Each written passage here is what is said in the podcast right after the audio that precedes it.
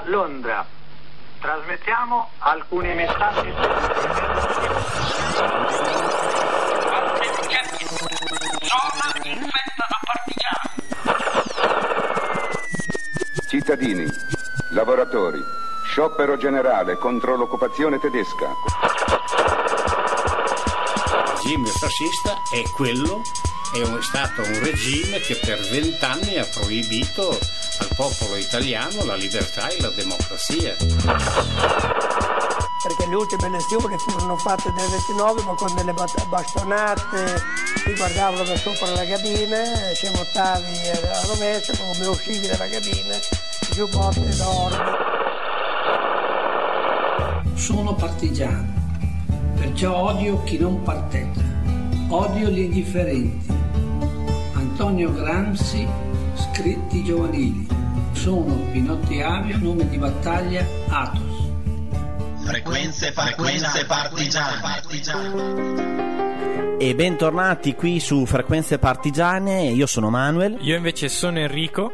E siamo qui appunto in onda sulle frequenze online di www.frequenzeapennino.com. E con questa nuova puntata noi appunto, se ci avete già avuto insomma la fortuna o la sfortuna, dipende dai punti di vista, di ascoltarci, comunque noi partiamo da strade e piazze, insomma luoghi vissuti quotidianamente da ognuno di noi, per fare un viaggio nel tempo e nella storia e alla ricerca appunto di storie che forse insomma sarebbe il caso di ricordarsi. Quando passiamo magari non abbiamo neanche il tempo, non ci soffermiamo su quello, il personaggio dietro alla via o la piazza che attraversiamo tutti i giorni.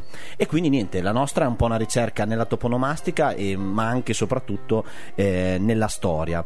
Io darei la parola a Enrico che ci introduce il primo dei brani che ha scelto per questa puntata. Sì, infatti noi oltre al racconto storico degli eventi abbiamo anche dei contenuti musicali che per noi sono veri e propri atti di resistenza anche moderna, se vogliamo. Infatti la canzone di oggi è un storico brano della resistenza italiana, forse il più celebre anche a livello internazionale, ovvero Bella Ciao. E proseguendo con la carrellata di Bella Ciao anche dello scorso anno, oggi arriviamo a una cover dei Modena City Ramblers insieme a Goran Bregovic. Questa cover è presente anzi apre l'album Appunti Partigiani, che è interamente dedicato alla resistenza dei Modena City Ramblers, ogni pezzo interpretato con altri artisti. E Bregovic è un artista di Sarajevo divenuto famoso per le colonne sonore dei film di Emir Kusturica, e nei suoi live chiude sempre i concerti con dei brani che parlano della guerra, oltre a uno sulla prima guerra mondiale e a la famosissima Kalashnikov. Non manca mai anche proprio una versione di Bella Ciao. Noi ne abbiamo già sentite tante qui in trasmissione, ma questa è senza dubbio la versione che ci va a collocare con le sue sonorità nei luoghi della puntata di oggi, fatti con ritmi balcanici e una paccianca inconfondibile, con notevoli sfumature anche gitane. E sul palco dell'artista rivive un po' quel miscuglio etnico caratteristico dell'ex Jugoslavia, dato che oggi andremo non proprio lì ma da quelle parti a raccontare la nostra storia. E Bregovic, con una fanfara di ottoni, un'orchestra di archi, un coro di voci maschili e una di quelle bulgare, riesce appunto a scatenare il pubblico di qualsiasi concerto. E concludo dicendo che è storica la partecipazione con Iggy Pop, ma più recente e non da sottovalutare anche quella con il cantante dei Gogol Bordello e Ujuz. Zona infetta da partigiani. Una mattina mi son svegliato. Oh bella ciao, bella ciao, bella ciao, ciao, ciao. Una mattina mi son svegliato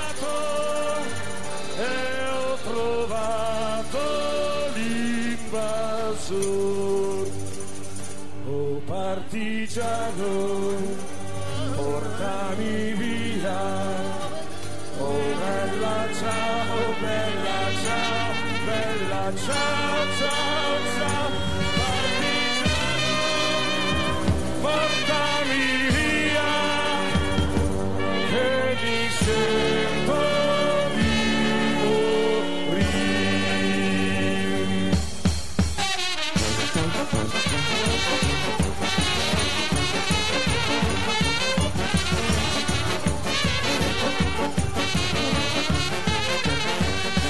Una mattina mi sono svegliato, oh bella ciao, bella ciao, bella ciao, ciao, ciao. Una mattina mi sono svegliato e ho trovato l'invaso.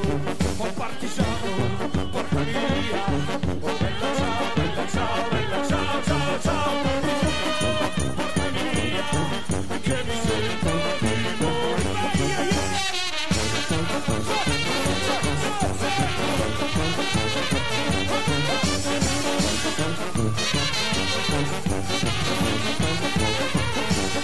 E se io muoio da partigiano, oh bella ciao, bella ciao, bella ciao, ciao, ciao. Se io muoio da partigiano, tu ti vedi. E se per lì nessuno cagna, oh bella ciao, bella ciao, bella ciao, ciao, ciao. Se per lì nessuno cagna, sotto radio bello.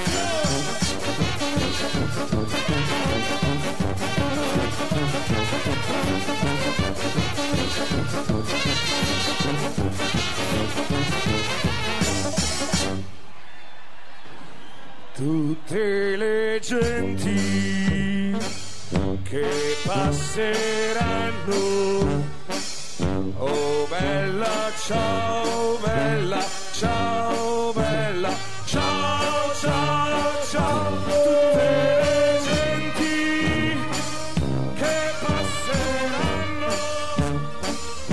mi diranno che questo è il fiore del partigiano.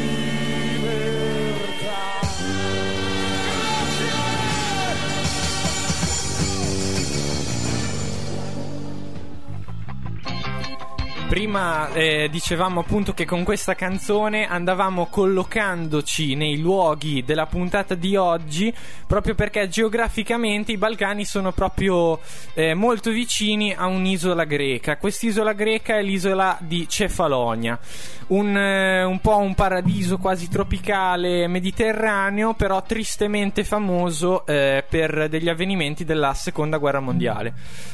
Infatti la via che tratteremo oggi è si trova, cioè saranno più di una via. Infatti ci sarà la via Caduti di Cefalonia, che è una trasversa di via Rizzoli, non so quanti di voi la conoscono, è molto piccolina però molto centrale, sicuramente chiunque ci è passato. E poi a fianco al Sacrario, di fronte alla Sala Borsa, c'è proprio come una targa in plexiglass con una corona che ricorda i caduti di Cefalonia, quindi non dite che non l'avete mai vista e che non ci siete mai passati davanti. Invece l'altra via, Meso, si trova? L'altra via invece è una zona che abbiamo già battuto, perché c'è vicino via Fratelli Cervi, e quindi è una via di Casalecchio di Reno, che rimane un po' nella zona di, diciamo, San Biagio, e quindi sì, andremo un po' a sentire cosa ne pensa la gente, e poi vi appunto approfondiremo un po', anche per chi ovviamente sa poco di Cefalonia, cos'è stata Cefalonia, assieme a, appunto, a un ospite che vi andremo poi a presentare. Ma adesso spazio alle interviste. Scusi signora, posso fare una domanda? Siamo di una trasmissione radio, io e il mio collega qua, e noi siamo qui adesso, stiamo facendo una ricerca un po' sulla toponomastica di Casalecchio. Siamo qui adesso, dove siamo noi adesso è via Cefalonia. Lei sa perché si chiama così? A che storia rimanda questa Cefalonia? No. Abitiamo da molto qua? Io abito da 20 anni, ma abito in via Pietro Romicca. Ok, e qui via Cefalonia lei non sa allora perché si chiami così? Che no, storia è? No. Grazie. Prego. Arrivederci. Questo nome a cosa è? Perché caduti di Cefalonia sono dei morti, ma una battaglia o una battaglia o un rastrellamento, penso. Ah, ok, quindi seconda guerra. Sì. Ok, grazie. Ragazzi, non lo sapete? No. Hanno massacrato la divisione Acqui nella seconda guerra mondiale, ecco, sull'isola di Cefalonia. Quindi lei la sa? No, perché è l'unica che la sa di questa via qua, allora grazie che ce lo dice. Quindi... immagino che sia per quello, che sia, perché... Okay. Quindi richiama questa storia della seconda guerra mondiale. Esatto. Va bene, grazie. Prego. Scusi, possiamo fare una domanda su questa via qua, via Cefalonia?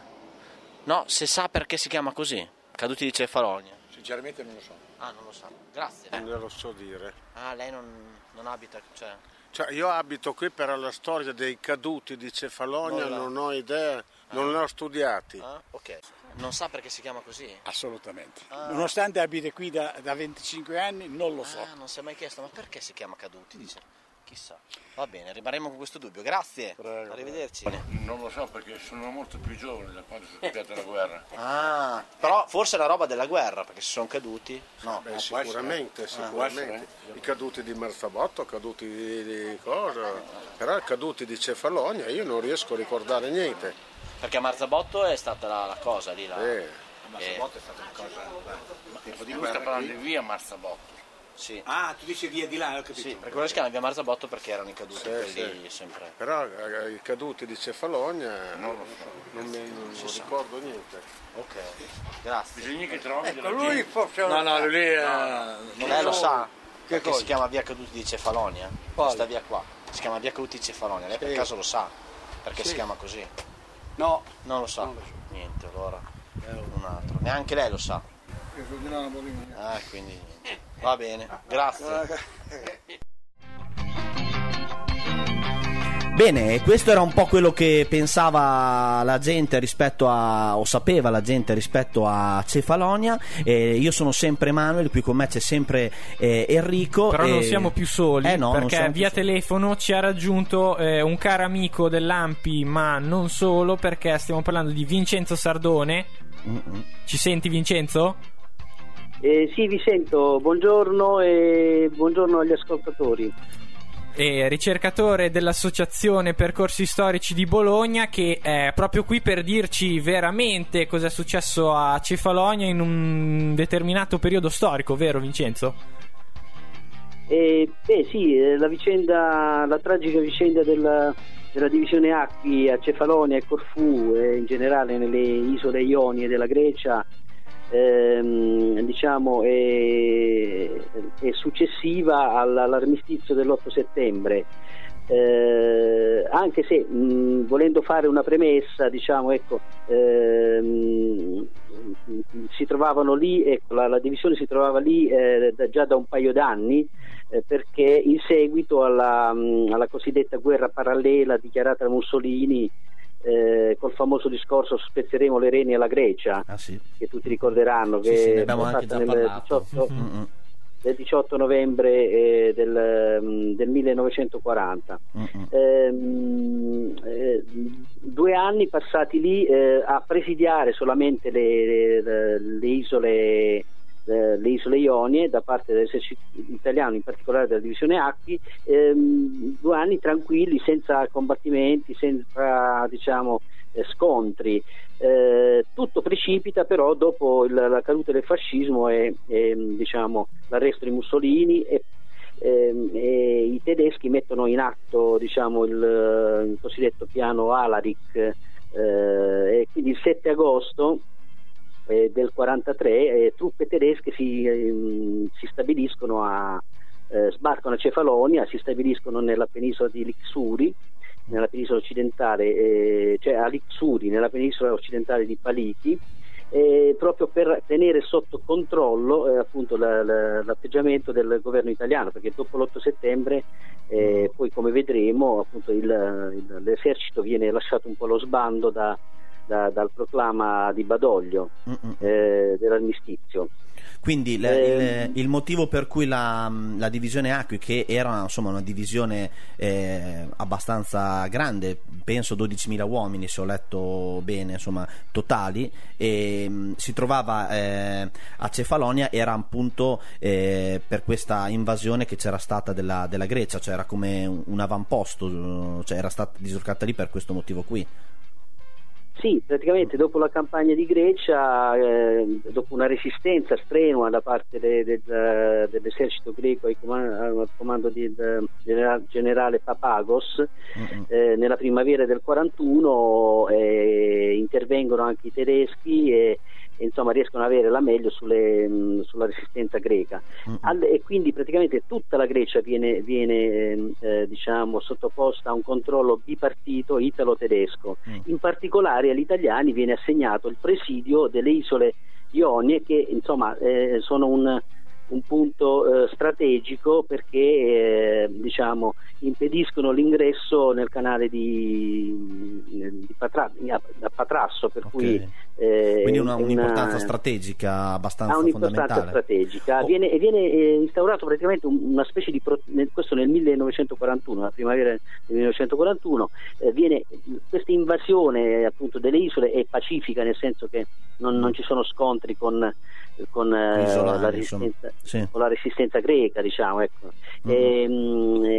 ci sono 2 anni appunto di convivenza relativamente pacifica con gli abitanti del luogo, tant'è vero che ci sono 200 matrimoni fra soldati italiani e donne cefalene di Cefalonia, per cui la convivenza è abbastanza tranquilla, finché appunto non succedono gli eventi del 43 con l'incrollo del fascismo e l'armistizio. Ok, prima di arrivare appunto a questo punto qua, hai parlato di Grecia e quindi ci interessava anche, abbiamo fatto anche anzi ringraziamo anche Vincenzo per un po' il lavoro di ricerca anche sul musicale che noi facciamo sempre quando parliamo delle nostre storie, e andrei un po' a dare la parola a Enrico proprio per introdurre un brano. C'è un brano in greco, quindi non so in quanti riusciranno a comprendere le parole, però è un brano che anche solo per l'aspetto musicale ricorda un po' quella prima atmosfera pacifica e tranquilla dell'isola. Infatti è un brano che è intitolato proprio Cefalonia, e di un cantante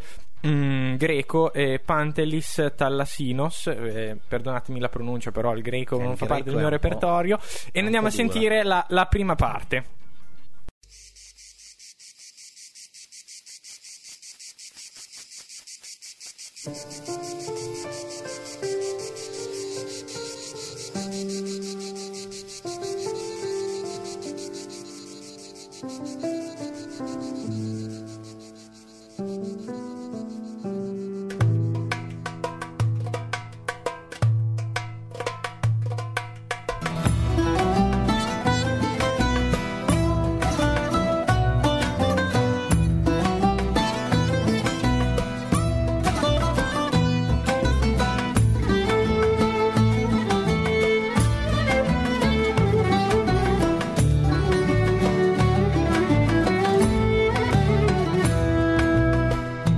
Αύγουστος είναι το τραγούδι του Νικόλα και κάποια νύχτα στη ζωή που τα έχεις όλα.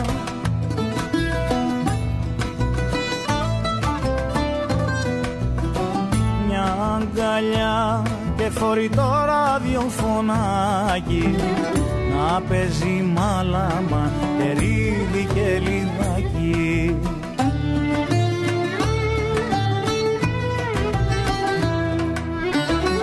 Αύγουστος είναι και του Ρίτσου η σονάτα, αλλά μπορεί και ένα χωνάκι σοκολάτα.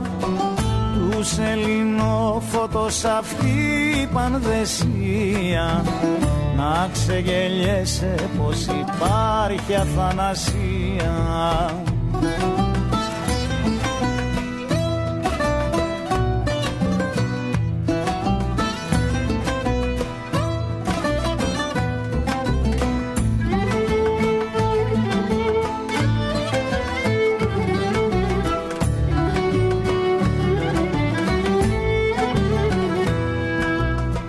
Αυγούστος είναι ο ρεμβασμός του σκιαθήτη κι οι αναμνήσεις απ' το φως του πανορμίτη.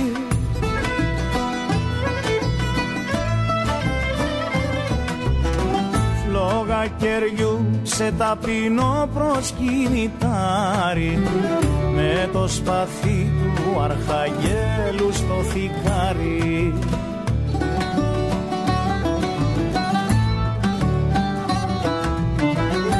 Αύγουστος είναι και το δεύτερο φεγγάρι, πρώτου προλάβει ο Σεπτέμβρης να το πάρει. 5-6 στίχοι π' αγαπάς και τους θυμάσαι, είσαι κι εσύ που ξαγρυπνάς κι όταν κοιμάσαι. Αύγουστος είναι και του Ρίτσου η σονάτα, αλλά μπορεί και ένα χωνάκι σοκολάτα. Τους ελληνόφωτος αυτή η πανδεσία, να ξεγελιέσαι πως υπάρχει αθανασία.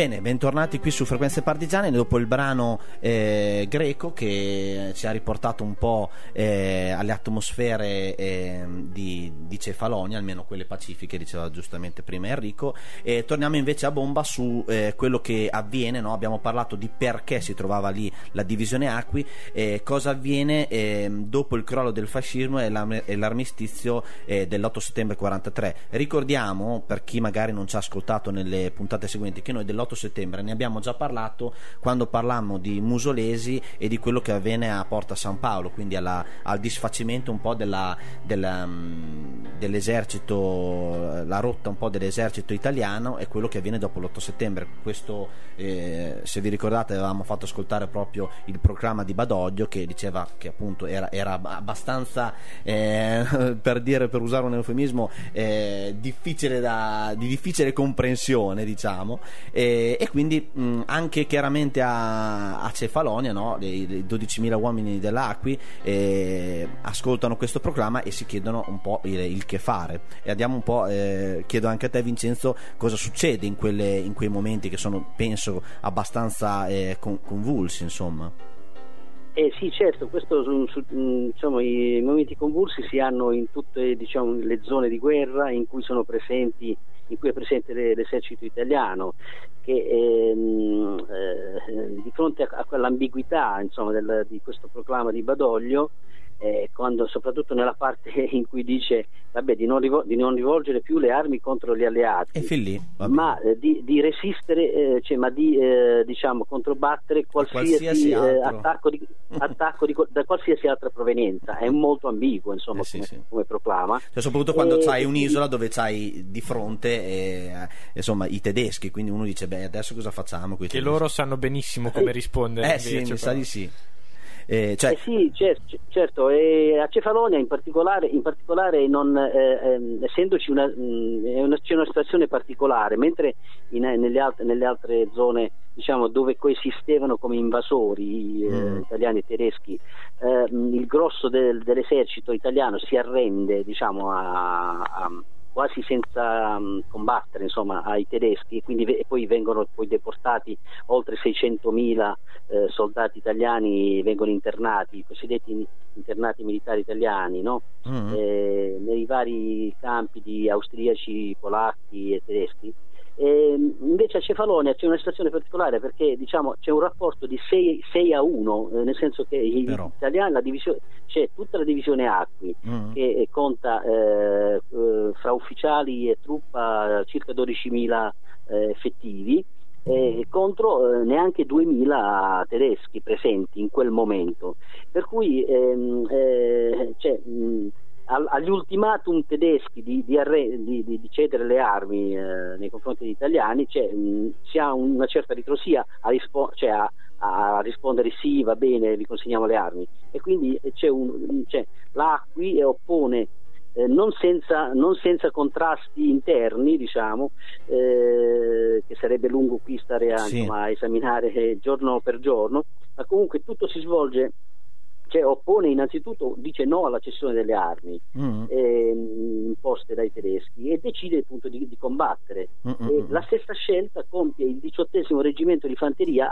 dislocato a Corfu, agli ordini del colonnello Lusignani, anzi con ancora maggiore prontezza da parte della divisione Acqui a Cefalonia, perché infatti a Cefalonia ci fu un po' un temporeggiamento, perché la decisione di dire no insomma scaturì dalla concomitanza di una serie di fattori, di eventi che si succedettero e si sovrapposero nelle decisive giornate che vanno dal 9 al 14 settembre, e che furono caratterizzate da pressanti pressioni, insomma, da pressanti ultimatum tedeschi, convulse trattative, ordini superiori ambigui appunto dal comando di Brindisi. Sappiamo che il re si era spostato a Brindisi con lo Stato Maggiore, e quindi c'è un po', chiaramente, se nel resto del paese regna la confusione, ancora di più a Cefalonia, perché c'è questa situazione appesantita dal fatto di una presenza forte da parte italiana, e però anche la presenza dell'esercito tedesco ancora non in forze, però che c'era, e quindi si viveva doppiamente questo clima di ambiguità rispetto a questo ordine dato da Badoglio, e chiaramente gli alti comandi anche italiani presenti lì, il generale Gandin, giusto se non vado errato, si domanda, che aveva sostituito nel 43, nel giugno del 43, quindi poco prima, Luigi Mazzini, che era il primo comandante, diciamo, della divisione Acqui nel 41. Io ho visto, era anche ben visto dai tedeschi, cioè era stato insignito della Croce di Ferro tedesca, quindi aveva combattuto sul fronte russo, insomma era molto tenuto in considerazione dai tedeschi. Infatti io capisco nelle testimonianze che un po' sono andato a ritrovare, e ringrazio anche le persone che mi hanno un po' aiutato, in particolare Enzo Capucci, che mi ha avuto appunto suo padre ha avuto appunto è stato a Cefalonia, quindi mi ha dato numerosi preziosi anche libri che testimoniano un po' quello che è successo, perché appunto essendo un familiare, e quindi i libri che ho trovato ripercorrono un po' quei giorni, e vanno a parlare di questa persona, questo generale, come una persona che vive un travaglio bello grosso, perché appunto si trova catapultato in questa situazione da valoroso ufficiale che è stato, e non sa bene come comportarsi, e lì dopo aver sentito, insomma, c'è stata una discussione molto forte, molto accesa. Quello che mi interessava adesso era andare a prendere un piccolo frammento di uno sceneggiato, si direbbe, insomma, una volta si sarebbe detto, su Cefalonia, che parla proprio del referendum che ci fu tra i soldati rispetto a cosa fare. Questo per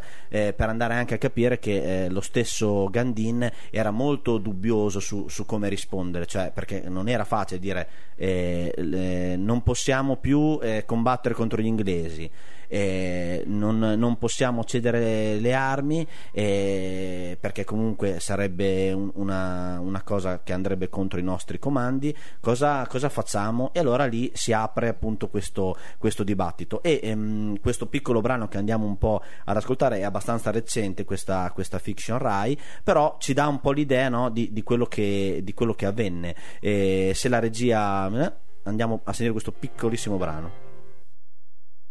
Gandin. Tutti i reggimenti italiani a Cefalonia sono riuniti per decidere riguardo all'ultimatum che ci è pervenuto dal comando tedesco, con tre possibili scelte. 1. Combattere a fianco dei tedeschi. 2. Arrenderci e consegnare le armi. 3. Combattere contro di loro. La risposta dovrà essere consegnata entro poche ore e il generale Gandin vuole che la scelta sia di tutti. Dobbiamo decidere tutti insieme. Ora. È la prima volta che una cosa del genere accade in un esercito. È una cosa importante. Una cosa semplice. E grande. Che è stata inventata proprio in questa terra. Tantissimi anni fa. Si chiama democrazia. Tenente, perché ci chiedete di scegliere adesso? Perché non ci avete chiesto di scegliere se volevamo o no la guerra? Saverio, tu devi solo dire se intendi combattere con loro, contro di loro o arrenderti, nient'altro. Combattere, Denè? E come combattiamo? Non abbiamo una nave, non abbiamo un aereo, non abbiamo niente. È il tuo diritto di pensarla come credi e anche di votare come credi. Allora, chi vuole combattere contro i tedeschi e non cedere loro le armi, faccia un passo avanti. Bene, questo era il piccolo brano. Avrete sicuramente riconosciuto la voce di Zingaretti, che appunto è uno dei protagonisti di questa fiction. Ora, al di là della fiction, però, che insomma ha il valore storico magari giusto, però ci dà un po' l'idea di quello, no, che avvenne tra i soldati italiani in quei frangenti, no? E dicevamo prima appunto con Vincenzo, rispetto a questa situazione abbastanza convulsa in cui si trovò l'esercito italiano. Sì, praticamente il Gandin si trovò di fronte a una situazione un po' imbarazzante, cioè, da un lato voleva salvare l'onore della divisione e quindi non cedere le armi davanti alla popolazione greca come avevano chiesto i tedeschi, quindi con un'umiliazione incredibile per la divisione italiana, e dall'altro voleva salvare i suoi 11.000 figli di mamma, li chiamava lui, insomma, vero, i suoi soldati. Sì. E quindi diciamo, e poi in più c'erano delle pressanti c'erano delle pressioni da parte di alcuni ufficiali, soprattutto dell'artiglieria ma anche della fanteria, sul fatto che non volevano cedere le armi, per cui volevano combattere. Allora a questo punto la svolta ci fu il 13 settembre, quando sull'isola arrivò il generale divisionale tedesco Hubert Lanz, che diede l'ennesimo ultimatum, quello definitivo, a Gandin, insomma, cioè di arrendersi. Il generale italiano invece, fatto insolito diciamo nelle procedure militari, infatti questo è abbastanza inusuale, non era mai successo nella storia militare, indisse questa specie di referendum, però non immaginiamocelo, ecco, come un referendum che coinvolse l'intera divisione in toto, cioè, ecco, erano diciamo i rispettivi comandanti di batteria, i tenenti, i capitani che si fecero poi portavoce delle decisioni dei loro soldati, per cui comunque sui tre punti proposti, cioè è stare con i tedeschi, cioè continuare quindi la guerra con i tedeschi, contro i tedeschi o cedere le armi, quasi all'unanimità si decise di combattere contro i tedeschi. Ci sono pareri discordanti fra gli storici su questa pretesa diciamo unanimità da parte delle truppe a favore dello scontro con i tedeschi, ma sta di fatto però che dal comando nel frattempo dal comando supremo di Brindisi giunse l'ordine testuale di resistere con le armi alle pretese tedesche di consegna degli armamenti, firmato dal generale Francesco Rossi, che era il vice capo di Stato Maggiore. Quindi con tale appoggio formale da parte del governo, il 14 settembre Gandin fece consegnare al comando tedesco la risposta definitiva di rifiuto di disarmo, e qui comincia poi dal 15 al 22 settembre la battaglia, una vera e propria battaglia, la battaglia di Cefalonia. Ora ti interrompo un attimo perché rispetto appunto alla battaglia magari diremo poi dopo come va, com'è, però darei di nuovo la parola a Enrico per un altro brano che appunto ci interessava inserire in questa puntata. Sì, il brano che andiamo a sentire è intitolato proprio Cefalonia e è firmato Bottega di Musiche e Parole, un gruppo rock piemontese da cui vediamo anche proprio Acqui Terme, la cittadina in provincia di Alessandria da cui prende nome proprio la divisione Acqui, che in questo brano racconta proprio lo smarrimento dei soldati italiani sulle isole greche dopo l'armistizio, e un iniziale rullo di tamburi ci fa subito entrare in un'atmosfera militare. Il testo riassume perfettamente lo sgomento e diciamo uno dei primi casi di opposizione ai nazisti.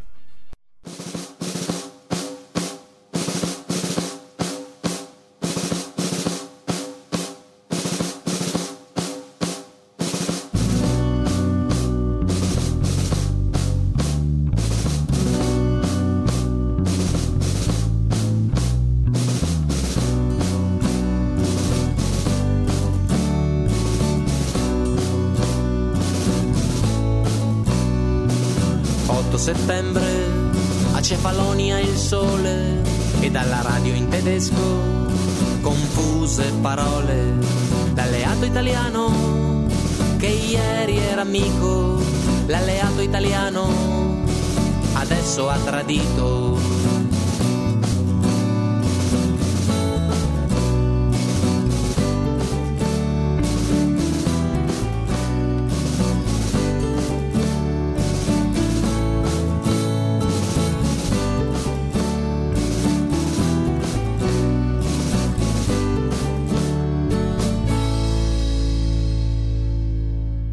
L'Italia ha venduto l'armistizio agli inglesi, non sapendo che qui siamo troppi e indifesi, e il generale impavido le armi o la resa, e la brigata dell'Acqui è tutta in attesa, e si sente il sergente che infonde coraggio, moriremo da eroi di settembre o di maggio, non passeremo con regolare processo di guerra, ma bagnando di sangue italiano la terra.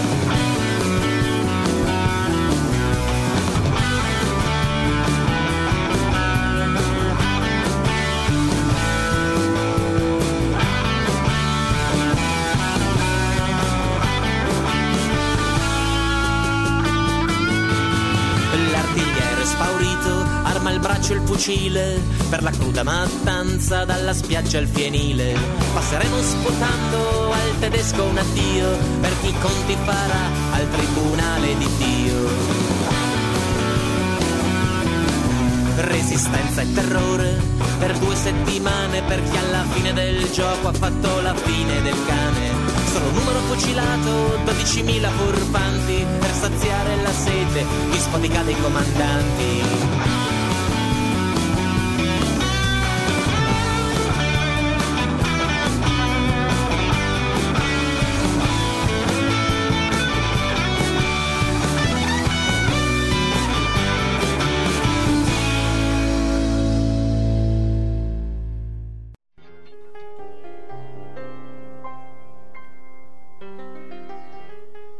Bene, questo era il brano scelto da Enrico, niente, quello che, allora, eravamo rimasti appunto al punto in cui Gandin, anche con questa formula abbastanza inusuale per i codici militari del referendum fatto tra i vari ufficiali, prende la decisione sofferta, abbiamo visto quanto, di resistere con ogni mezzo ai tedeschi. Bene, dopo come vanno le operazioni, come va la guerra tra tedeschi e italiani a Cefalonia?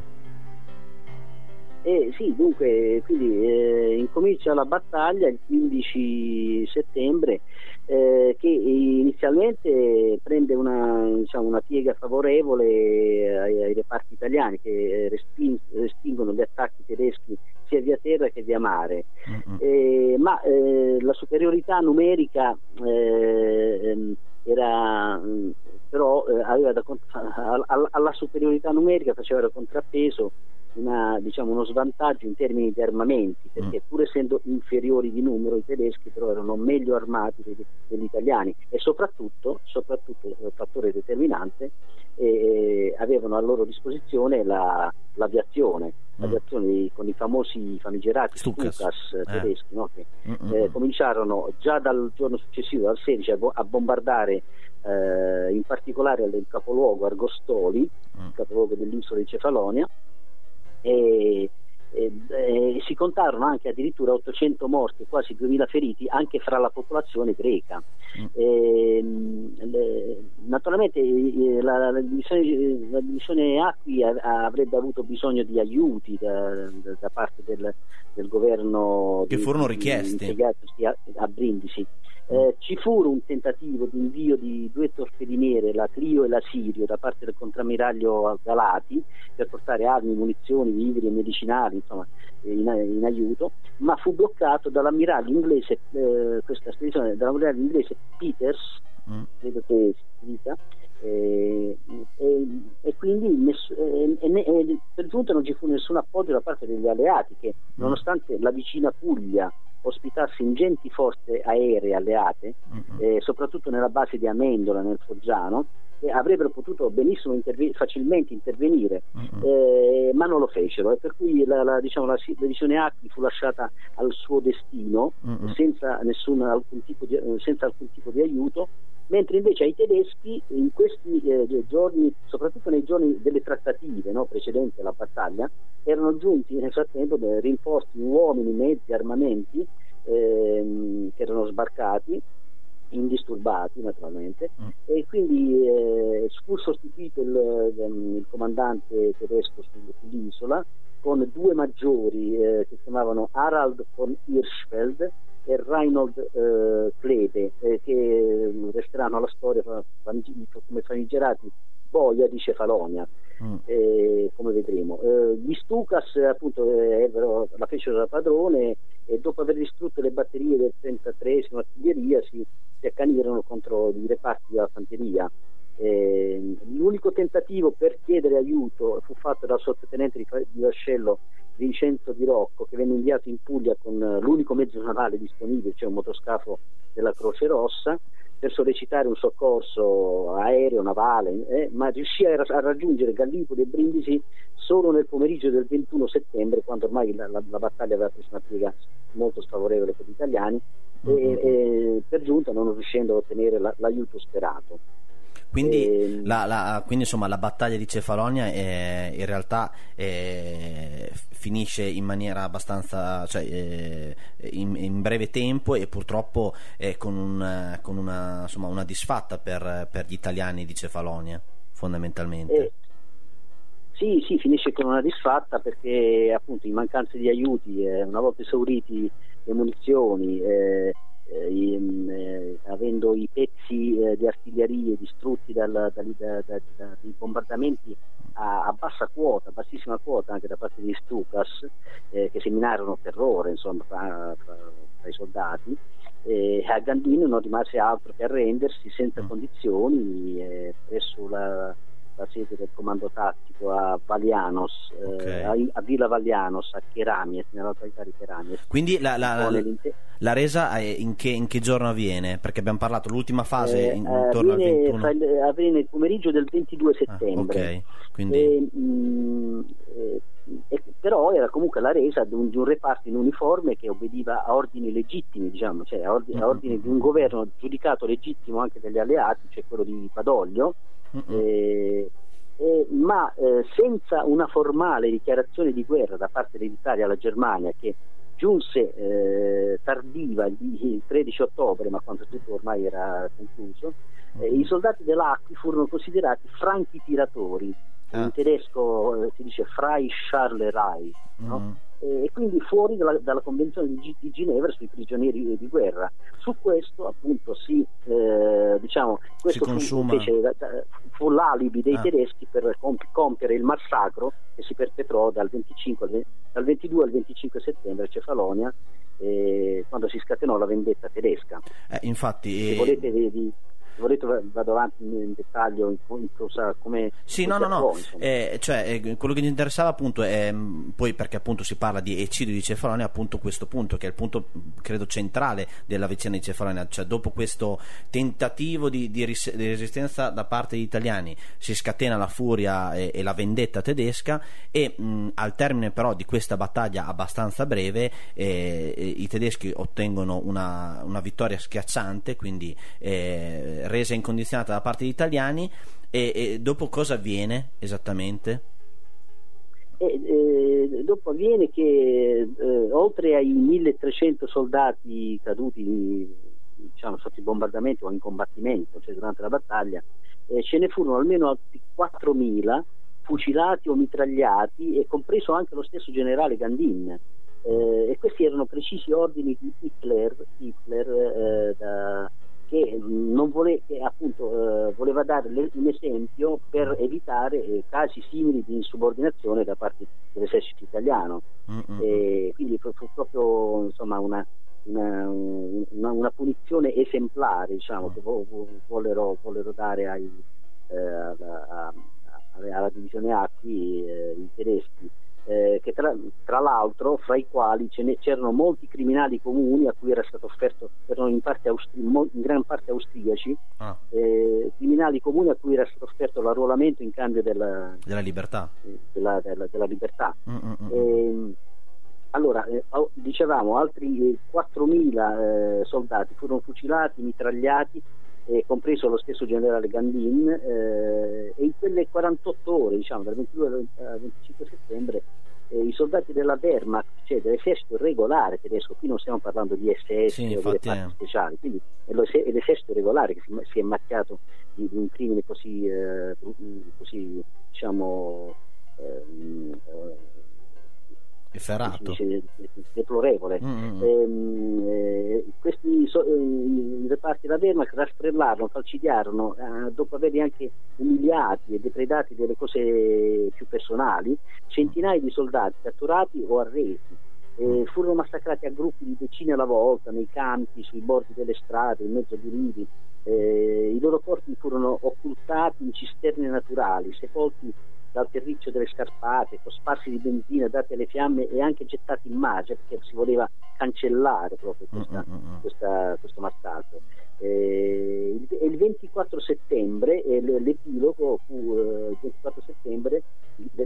massacro, nei pressi della Casetta Rossa vicino a Capo San Teodoro ad Argostoli, nel capoluogo della penisola, furono fucilati 136 ufficiali a gruppi di 4-8 per volta. Solo in 37 furono risparmiati grazie all'intervento di uno dei 7 cappellani militari, Don Romualdo Formato, che era un suo libro proprio, cioè in realtà di suo fratello, di Cefalonia, e si occuperà anche della pietosa, insomma, riesumazione delle salme nel dopoguerra.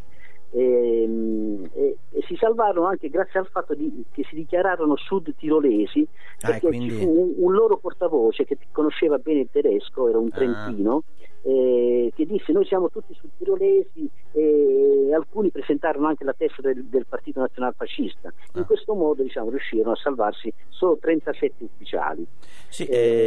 Ma quindi allora ci fu questo crimine efferato da parte dei tedeschi. Quello che poi un po' ci domandiamo, no? solitamente anche rispetto a tutta questa triste vicenda dei eccidi, penso a Marzabotto, insomma, e poi la fine di questi criminali di guerra, cioè ci fu poi processi, furono valutate le varie scelte fatte dal comando tedesco, visto che appunto, come dicevamo prima, era poi la Wehrmacht che ha fatto tutto questo, cioè furono appurate le colpe, insomma, di questi comandanti?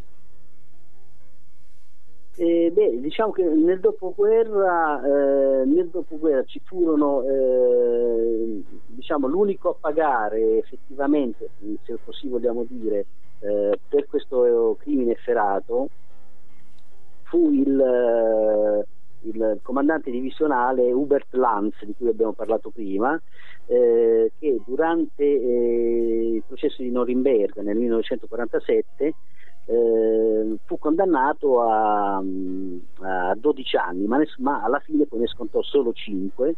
E persino Simon Wiesenthal, il famoso cacciatore di nazisti, no? Tentò di far riaprire l'istruttoria alla fine degli anni 60, ma su sollecitazione della madre di uno dei caduti, dei soldati caduti, che lo pregò, insomma, ma fu tutto inutile. Invece in epoca più recente, diciamo negli ultimi 10 anni, così, sono stati diciamo, intentati dei processi a carico di alcuni sottufficiali che per esempio Ottmar Mühlhauser, che comandò personalmente il plotone di esecuzione del generale Gandin, per esempio, e che dichiarò queste testuali parole: tra gli ufficiali tedeschi si parlava della divisione italiana solo come di traditori. Con l'ordine del Führer era già chiaro che coloro che appartenevano alla divisione italiana andavano trattati completamente da traditori. Al tradimento vi era solo una risposta: l'esecuzione. Quindi questo era abbastanza chiaro, direi, nella sua crudezza. Sì, la sua giustificazione. Quindi allora, per quanto riguarda appunto, sì. No, scusa se interrompo. Quindi insomma, abbiamo un po' da questa ricostruzione capito anche che come al solito succede, insomma, purtroppo poi le vicende processuali sono anche complicate nel loro esplicarsi. Fermiamo un attimo la chiacchierata con Vincenzo per introdurre uno degli ultimi brani di Enrico, che insomma ci riporta un po'... Sì, forse uno dei brani più celebri sull'argomento, e prima sentivamo gli italiani come traditori, così. Quindi il titolo del prossimo brano è proprio Banditi dell'Acqui, ed è degli Yo-Yo Mundi, un gruppo folk rock italiano originario proprio di Acqui Terme, che è in provincia di Alessandria, in Piemonte, e che nel loro percorso musicale hanno spaziato dal combat folk fino alla canzone d'autore, e hanno dedicato un album intero alla Resistenza, che ha proprio l'omonimo titolo. E noi con già la seconda stagione di Frequenze Partigiane stiamo arrivando quasi alla fine dei brani di materiale resistente compilation del 95, quindi 50° della Resistenza, e in cui si trova proprio il bandito, il brano dedicato ai banditi dell'Acqui degli Yo-Yo Mundi.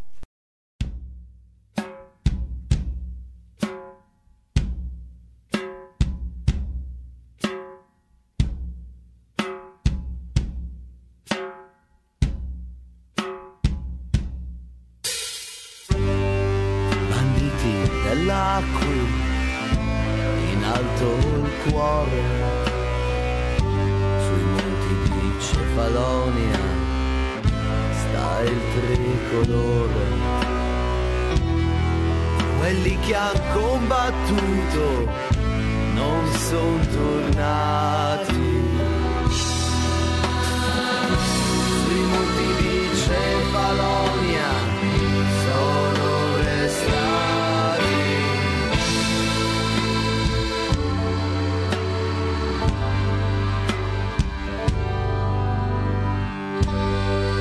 Soldati prigionieri, vigliaccamente trucidati, nel mare, nelle cisterne, furono poi gettati. Quelli che han combattuto e torneranno. la sorte dei compagni ci racconteranno, ci racconteranno.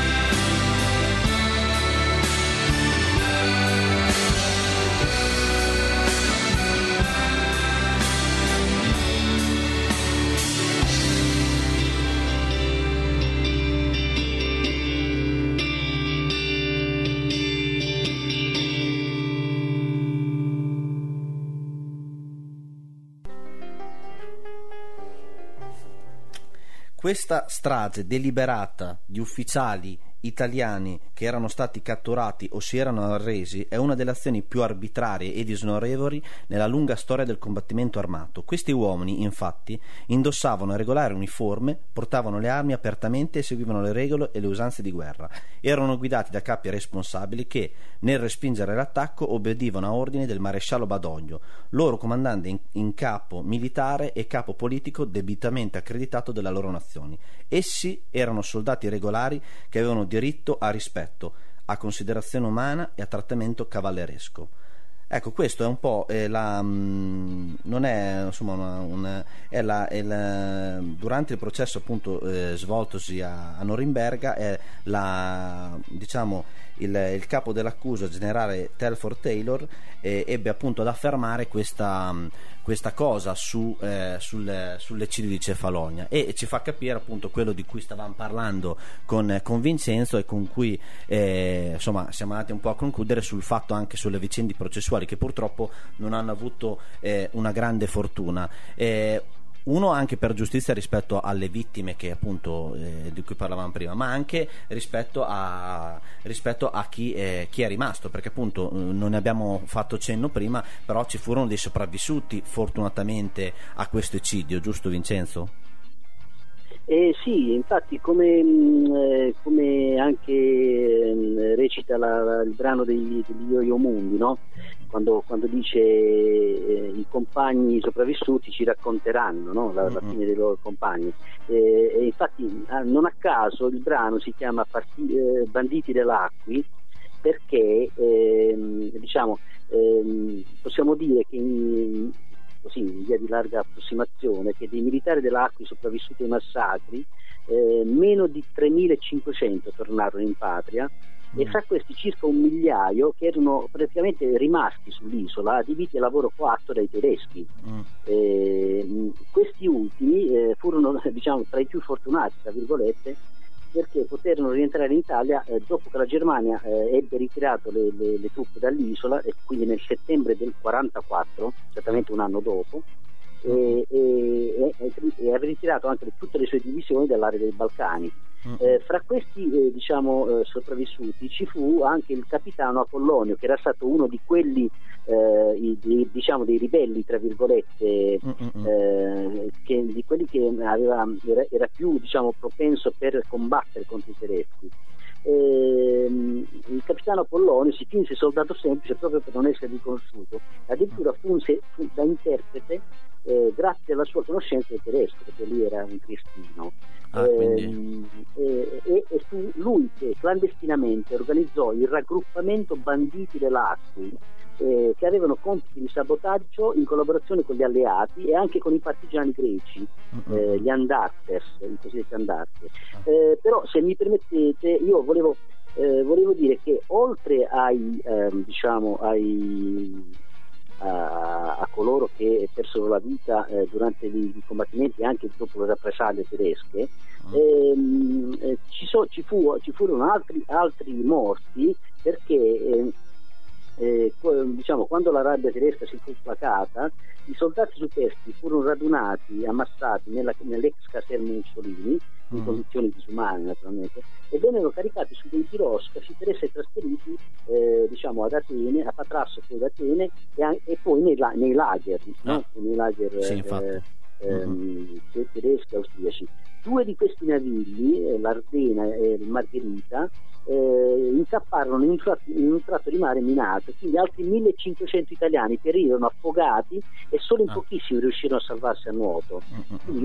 Quindi oltre anche alla anche le vicissitudini, oltre al fatto di questa deportazione fondamentalmente che avvenne di poi questi italiani che sono rimasti. Altri circa 4.500 uomini poi invece con altri piroscafi riuscirono a raggiungere Atene, e poi questi si intrecciarono, la loro sorte si intrecciò a quella dei 600 militari italiani deportati, militari italiani che furono poi deportati in Germania, a Zaitin o in Polonia, ad Auschwitz e a Treblinka, da dove molti non fecero più ritorno, e quelli che si salvarono, i pochi, poterono rivedere le loro famiglie solo alcuni mesi dopo la guerra, con la liberazione dei campi. Sì, certo, poi c'è tutto un dibattito storico che qui non stiamo a esaminare perché sarebbe troppo lungo. Infatti quello che mi chiedo sul numero effettivo delle vittime, però sarebbe un po' troppo lungo e dilungato un lavoro. Però si tratta sicuramente di almeno 6-7.000 morti. Sì, perché si avevano detto che erano 12.000 all'inizio. Mi chiedevo anche per concludere, abbiamo visto che la vicenda di Cefalonia non è solo quei 20 giorni di battaglia e purtroppo l'eccidio che ne conseguì, ma c'è anche appunto una storia che va oltre e viene anche da prima, e quindi per concludere chiedevo appunto a Vincenzo un libro, un luogo e un film per informarsi su questo argomento. Sì, volentieri. Io il libro che io mi permetto di segnalare fra tutti, che è il libro di Alfio Caruso, Italiani dovete morire, edito da Longanesi nel 2000. Come film, il brano che avevate fatto sentire voi, tratto da quello sceneggiato del 2005, andato in onda sulla Rai con Luca Zingaretti, protagonista. Quello lì è fatto abbastanza bene, quindi consiglierei come film quello, e oltre naturalmente a una serie di documentari storici che si possono trovare se si va sul sito www.divisioneacqui.it. Si trovano tantissimi documenti, testimonianze, memorie, storie, bibliografia, documentari sull'argomento. Per il luogo io direi se uno non è o si va sull'isola stessa di Cefalonia, come ci sono stato io un paio di volte, a visitare direttamente i luoghi. C'è un monumento ai caduti, poi c'è un museo, un piccolo museo che ricorda questa vicenda, però se uno vuole può andare anche a Verona, dove c'è il monumento nazionale più importante, che è stato eretto negli anni 60, inaugurato dal dal Presidente del Consiglio Aldo Moro, dall'allora Presidente del Consiglio Aldo Moro nel 66, che ricorda ogni 21 settembre di ogni anno viene commemorato l'eccidio alla presenza di autorità civili e militari. Oppure c'è un altro luogo che è in Puglia, è il Sacrario dei Caduti d'Oltremare a Bari, dove si trovano i resti proprio i resti, quello che è stato possibile desumare, insomma, di molti caduti che si trovano lì dal 1953, quando tornarono in Italia a bordo della nave Stromboli, accolti dal Presidente della Repubblica di allora, Luigi Einaudi.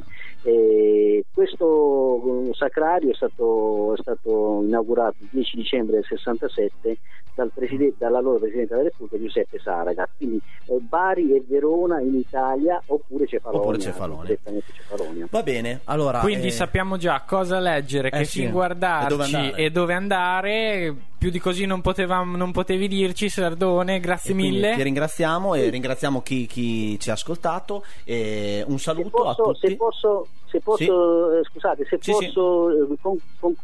concludere con un'ultima segnalazione. Sì. Perché recentemente, proprio è presso di stampa, a settembre di quest'anno, è uscito un romanzo, diciamo, autobiografico, cioè un misto fra romanzo autobiografico, cronaca, storia e memoria, e il bel lavoro di Orazio Pavignani, che tra l'altro è il presidente della sezione di Bologna, Ferrara e Modena dell'ANDA, l'Associazione Nazionale Divisione Acqui, ANDA. Che cura anche il sito dell'internet associazionearti.it, che io consiglio di visitare per informarsi. Il libro di Pavignani si chiama Inseguendo mio padre, cronaca di una ricerca, perché lui ha avuto il padre appunto reduce della divisione Acqui. Con questo credo di aver detto più o meno tutto, anche se ce ne sarebbe tanto, infatti noi purtroppo non riusciamo in questo poco tempo ad essere esaurienti come si dovrebbe. E comunque un ringraziamento a Vincenzo e un saluto a tutti. Ciao da Frequenze Partigiane. Ciao.